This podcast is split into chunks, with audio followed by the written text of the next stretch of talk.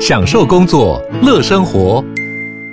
就算不在办公室，也能从容应对线上会议。HP Dragonfly 透过专业的 HP Presence 设计，内建降噪及会议快速键，搭配清晰的 Bang & Olufsen 音效，增强音讯及视讯功能。HP Dragonfly 顶级商务笔电，采用 Windows 11专业版，让您在会议中享有最佳的视觉和听觉品质。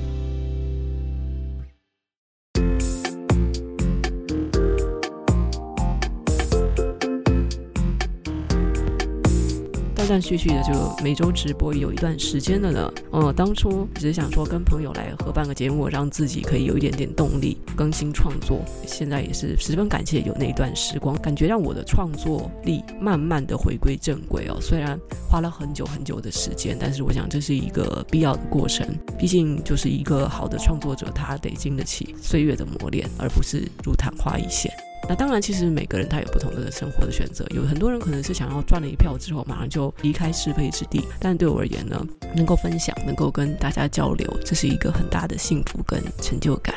大家晚安，大家晚安，欢迎来到炯炯电台。今天是七月三日，我刚刚日期不小心写成九月三日，我也不知道是哪根筋不对哦，可能是因为这个地点不太对，那个键盘不是平常习惯的，我各种错字、各种失误啊，就这几天犯了很多低级错误，呃，自律神经失调的症状今天又回来了，所以我等一下讲话可能就比前天的状况要卡一些。我前天讲话很快，我知道，就是现在的状况没有那么好，请大家多多包涵。哦，快十一点半了哦，我快速的说一下时事的环节，我们来说一下昨天还前天发生的事情哦。我现在那个时间感都有点混乱了。有一个师大的老师啊，他的名字是什么我就不说了哦，我觉得没有必要去给这么详细的资讯了，因为我自己本身觉得这件事是一件很小的事情，但是我觉得很有趣。他想要买那个 CD player，据他所述呢，音响店员很冷漠，而且居然跟他说，我面向的顾客群是四十岁以下。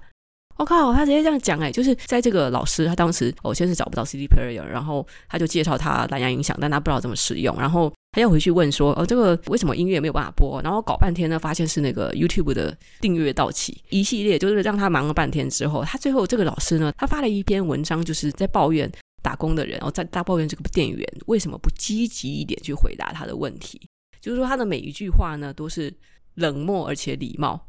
然后他的这个陈述是很中性的，但我们知道他大概是在抱怨。然后这件事情呢，就是不知道为什么就被网友给转贴、转贴、转贴。一开始的风向都是很多他的同温层里面就说：“啊，老师，您说的是哦，我们现在年轻人啊，就是很不敬业啊。”而于老师又说：“那当时店里没有什么人啊，那个人就是年轻人，就是闲闲的哦。”年轻店员闲闲的没事干，但是呢，也不愿意多回答他一句问题，就是甚至觉得说，哦，像是什么 YouTube 订阅期的问题啊，老人家不懂的那些三 C 的东西哦，的店员都是这种很冷漠的，不愿意回答。哦，甚至跟他讲说，我们是服务四十岁以下族群。哦，这是一个赤裸裸的年龄歧视不说啊，大家都可以争论嘛。当然，他的同文层的那个老人一辈的一定会讲说，就是这个是在年轻人的工作时段内啊。他应该要热情一点的服务这个老师哦，不敬老尊贤，再加上没有工作热情哦，这就是为什么这一代会这么不行啦，就是草莓啦，就这样子的说法。但是呢，哦，现在的主要的风向，很多人在讲说，这就是。老了废了，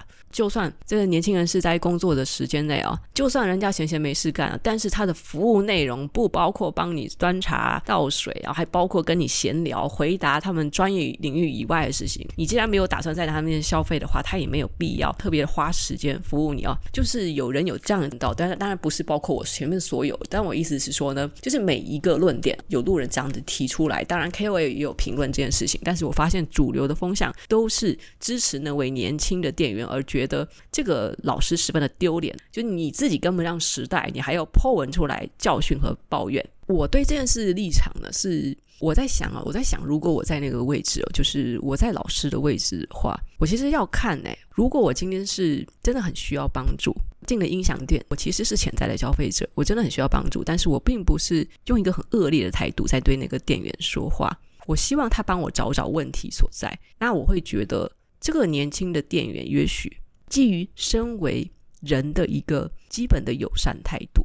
就算我不是店员，我只是一个路人，我可能就在我工作时辰内，我就是尽量的服务，我可能比较奴啦，我觉得是我是比较奴的那种。只是我自己想到说，我以前有当过黑胶唱片行的店员，那时候老板指派给我的工作呢，其实是电脑端的工作，是上架拍卖的东西。是呢，如果有外国人进来，然后他想要找一些东西的话，他还是会询问店员，这即使不是我的职务，但是呢，在老板不在的时候，我还是会去接应。即使老板并没有要求店员他一定会说英文，既然我在那边我可以帮忙的话，那我就会顺便去做。因为我觉得就是在那个场域里面，我是领老板的薪水，身为一个员工，我觉得是意思是因为这是服务业，重点是这个职业性质是服务业，它的领域可以包含的很广。我先想举这个例子。即使我今天是一个超商的店员，我可能在小七打工，我相信我的合约内的工作职责内容应该不会包括有路人走进来问路的时候，我一定要回答他，对不对？我在 Seven 打工，然后你进来问说：“我请问那个什么什么全家分店在哪里？”那你还要到我的竞争对手那边去，我是不是可以不回答？我应该有合理理由不回答吧？可是呢，我相信大部分人在这个时候。不管他再怎么忙，只要有人进来问这件事情的话，在合情合理的范围内，我们应该是会回答的，帮人一下嘛。我觉得说有些事情呢，我们不能一板一眼的去盯着法条，说这不是在工作职责范围内哦。这个有时候其实就是涉及到了你对你的自己的工作的这一份态度到底怎么样，以及这是人情义理，就是人情义理。呃除非你真的是当时很不爽，这个老师的态度不好什么，但是我不知道这个细节，所以我也不知道为什么店员是这么的冷漠哦，甚至对对方说我们只服务四十岁以下的年轻族群，我不觉得这是他们公司有交代员工应该要这样子去回答顾客的，所以这是其中的争议点。网友把这件事情闹得很大很大，各种转贴，各种评论。即使老师已经把文章删掉之后，还会看到很多人在下面留言继续酸这件事情。但是我相信那个老师是完全不受影响的哦。不要问我为什么，我就是知道这个老师根本就没有受影响。但是那个酸民却还在下面留言，还在跟他抛连结。这个社会上真的是一堆人闲着吃饱了没事干，这个老师并不会因此受到影响，好吗？不管你们觉得他过去是有成就还是没有成就，他是不是一个好老师，这都不会因为这个小小的网上的波澜而受到影响。反而就是你们酸民在那边骂，就是浪费时间。好，那我先不讲说这个酸民的态度了，那我就一件事情来评论好了。我相信你们会听到很多的公关危机策略啊，就说当你发生这种内容有言上的时候，你到底该不该删文或是锁文？我记得以前网上听其他 KOL 就是说呢。最好的公关手法就是不要删文，不要锁文，影片也不要删。但是呢，我跟各位说，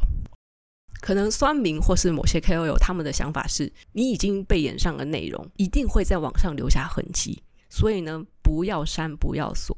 不然你会产生更大的危机。没有哎，其实据我对这种各个事件的观察，你们当下会以为哦，他删完他锁没关系，我已经截图了，我做懒人包，他们我就继续广传。但是你们不知道的是。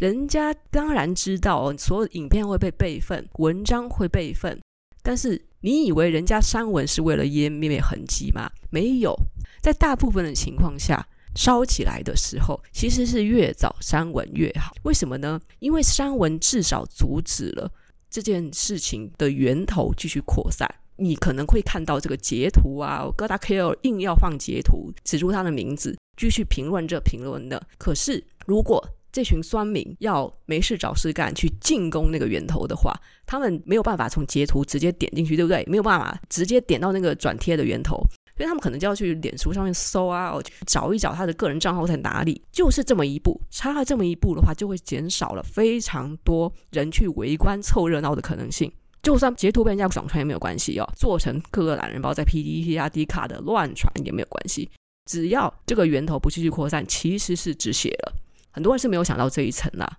也可能说当即你会以为他突然删文了，然后再小小的爆炸一下，可是那个扩散的速度已经被减缓了，然后只要全部做冷处理，顶多哦，以现在这种事件频发的频率，顶多就一两天以内，大家又会马上注意力转移到下一个事件了。所以呢，删文锁文其实是一个好的公关选择，对于那个人来说，因为这件事根本就不重要的话，那个是关乎他个人的态度或是价值选择。我再提出一个不一样的建议：大众会以为我好像抓到你的把柄，我把截图留下来了。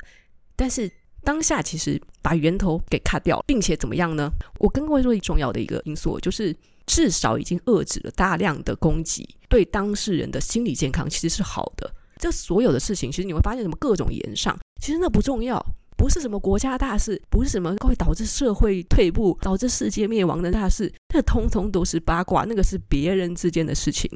我们这些看热闹的人，也只是凭自己的价值观在对他人指指点点。有时候，为什么我们总是看到坏的事情在别人身上发生的不好的事情，好像是错误的抉择，它很容易烧起来呢？这并不是一个网络时代专有的现象，而是自古以来“好事不出门，坏事传千里”这个道理，其实到网络时代，它就是一个真理。那我跟各位说呢，为什么我们对这些仇恨以及他人的负面消息会特别的敏感，而且特别的喜欢去传播呢？一个人做了好事，可能不会被大肆传播，除非是到了一个很惊人等级的好的举措。通常来讲，就是好事不出门，坏事传千里。这个其实是我们人类的原始社会时期就已经有的一个，我跟你说，这是一个求生的本能。我们为什么老是说口耳相传？人类的文字诞生之前，原始社会的所有人的知识，这个人为人怎么样，这个人的评价怎么样，全部都是靠八卦、谣传。人类只能依靠这个途径，没有文字传播的时候，就是口耳相传。所以呢，八卦是一个人的本性，尤其为了要顾及我们自身的安全，不要让我们遇到坏的事情哦，所以会尤其关注负面的事情，就是我们想要知道谁是坏蛋。我们想要知道哪里危险哦，我们会特别的关注负面的消息，这是我们演化出的本能。我现在不是做一个性别的评价，而是说这是 science，它是科学家的研究。女性比较喜欢八卦，这是为什么？这也是因为古老就是男性出门狩猎，女性是在家主持家务哦，带小孩啊，做饭啊，经历了太长的这样一段历史。那女性演化出来的一个比较擅长的能力，就是她要去掌握村落里面的人际关系。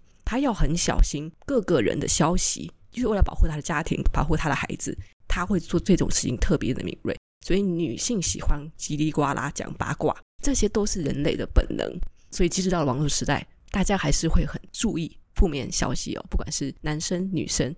至于为什么好像看到的是男酸民也不少，女酸民也不少，为什么演化成这样子呢？哦，以后我们有机会再谈，就先不说那么多了。下一个实事，这个我短短的讲倪匡去世了。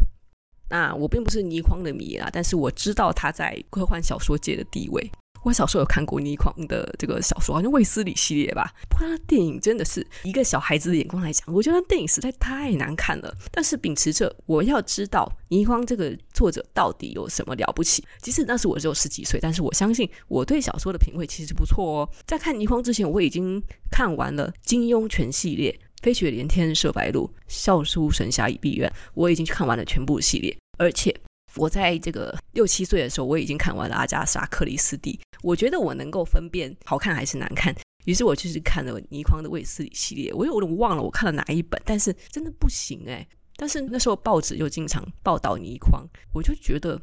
就是卫斯理系列或是倪匡他的这个作品啊，应该是很吃个人电波的东西。然后后来我的国文老师呢，有跟我说一个说法哦，他是说，其实呢，小说的创作，台湾一直以来，我们应该说华人界，华人界在比较上一个时代的时候，科幻小说一直都是写的不太好的，这是为什么？因为科幻小说就不外乎哦，就跟科技有关哦。科幻小说它一个最主流的题材，我们就是跟外太空嘛，跟航空工业有关。台湾是根本几乎没有航空工业的，就是在一个大环境，它其实。你看这个民族，我就已经对这个行业并不是有这种根深蒂固的了解哦。大多数人也没有很感兴趣的情况下，科幻题材绝对是没有办法在我们的国家成为主流。可能写的那个作家，他也是没有办法说真的写出像西方国家一样写的那么物理学上的基础。因为其实科幻小说，我觉得它重点是它的幻想的东西必须是跟实际的。理论实际的这个 fact 是有连接的，而且不是那种很简单的什么什么牛顿的苹果掉下来啊，就那么简单的东西。就作者可能他本身他是很精通相对论啊、量子物理学啊、原子啊、时空，就是他得有这些很扎实的理论。就包括说我之前有看一个火星任务，是不是？哦，那个作者，那个来自美国的那个科幻小说作者，那个写的真的是太厉害。那是因为作者本身他就是在航空站有工作过，你可以看得出来，就是说他对所有的情节里面有巨细靡遗的描述，而且那个完全不是一个外行人写的出来的东西，那个会特别的好看，而且拍成电影也很好看。那台湾其实没有这样子的环境哦，但是呢，呃，倪匡在就是香港，他有他的这个很重大的地位。那但是我觉得他这个东西就是吃电波。那我的印象中呢，就是倪匡他作为一个华文的科幻小说呢，他并没有那么厚底子的物理学知识，也许是因为这样子，所以并不那么吸引我。就是可能跟外星人、跟外太空、跟跟跟穿梭未来，就是只是跟他的题材沾边了。我就是这种感觉，所以很吃电波啦。那既然提到倪匡，为什么我要提提金庸的武侠小说呢？好。我就跟各位说啊，我真的很喜欢金庸小说的。可能现在提出来要被一堆文青讲说，金庸这个宣传大中华思想，他如果活到现在，一定是支持统一啊，一定支持对岸直接收复台湾了哦。他的那个极度政治不正确啊，以及那金庸小说说白了，不就是比较早出现的？我其实比较接近轻小说了哦。有后宫来，有 NTR，有多皮吗？哦，不，就是他就是一定有一个很受欢迎的男主角，然后想让玉群的妹子哦。金庸不就是男性向？男性向的轻小说嘛，其实蛮像的，蛮像。这个题材很丰富，金庸有翻译成日文，翻译成英文，在全世界各个语言广传。我现在不是想说这种金庸的这种爽，看起来很爽的感觉。我作为一个不是男性的人，我觉得金庸小说会很好看，是因为它里面的国学知识真的很丰富哦。那些武打的戏啊，什么点什么穴道啊，各种诗词曲赋啊。哎，你们要是真的有去看金庸的作品，你会真的是被深深所吸引。就是一个人怎么可以熟悉这么多领域，然后写出那些精彩的文字，那个剧情也是千回百转。尤其我觉得他写那个女性的性格跟外貌，真的是雕塑的很棒哦，不亚于现在很多青少年迷的轻小说的那种那种爽度。他写的更是才情俊逸的感觉啊，我觉得不是呃年轻人爱读的轻小说可以比的。当然我，我我不是想要贬低要听小说的意思啊，但是呢，金庸武侠小说那个国学底蕴真的很深厚哦，有机会大家试试看。那我建议是说，可以从《神雕侠侣》吧，我觉得《神雕侠侣》或《射雕英雄传》是一个很好的入门款，可以试试看。然后我现在再说回倪匡，我因为太喜欢金庸了，所以我觉得倪匡给我留下一个很深的心理阴影。我翻完了金庸的所有武侠小说之后呢，其实我一直觉得有哪一点怪怪的，就是有一部作品。写的中间很乱，写的很乱，就是中间好像突然什么天山童姥啊，出现了超现实的离奇情节。那我觉得不像是金庸会写的东西，就是他一时之间怎么会异想天开啊？那怎么怎么会武侠小说变成了幻想小说？中间有一种画风骤变的感觉，到底是发生了什么事？然后在很多年以后，我终于解开了这个谜。大家猜猜看是怎么回事？我们先说，大家自己猜猜看。我刚才已经讲那个关键人物的名字，我不知道有没有人知道啦。这部作品是哪一部作品？中间突然画风骤变，然后最后收尾好像勉强收回来，但是还是有点诡异。这部作品就是《天龙八部》哦，从整部是有四本还是五本？我现在不知道那个版本已经拆成几本了。对，《天龙八部》，《天龙八部》，那边有发现吗？中间那一部分直接走中，就首先出现了所谓的第二、第三男主。然后这个各种奇幻的情节到底是发生什么事情？跟金庸的原来的文风是完全不同的。不仅文字的风格不一样，那个剧情的编法也绝对不是出于金庸的手笔。因为中途我不知道，就是我当时看报纸的时候是说才知道，原来金庸那个时候好像是出差还是干嘛的，反正就是没有办法继续写稿子，结果就交给倪匡写了。为什么我这么多有钱看的那个武侠小说的，就是那个书本上他并没有写中间那是倪匡写的啊，只是我知道是倪匡代笔。哇，原来代笔可以不用跟读者交代的啊。总之就是当时继续在报纸上连载的时候呢，那倪匡帮忙写了中间的一大段，结果就写到整个走中，整个变味哦。所以《天龙八部》现在还是我印象很深刻，就是它是金庸小说中的最大的一个瑕疵，太诡异了哦，我不行，我真的不行，所以。我对倪匡有一种很基本上不是太正面的印象，因为我觉得他，唉，当然我也不知道，就是说是不是当时可能没有任何人可以代替金庸写下去，他已经尽量在模仿金庸了，但是写出来的就是不是金庸的东西啊。倪匡讨厌阿紫，然后阿紫就被写瞎了。哎，我不知道，哎，哎，他怎么可以这样做？太可恶了。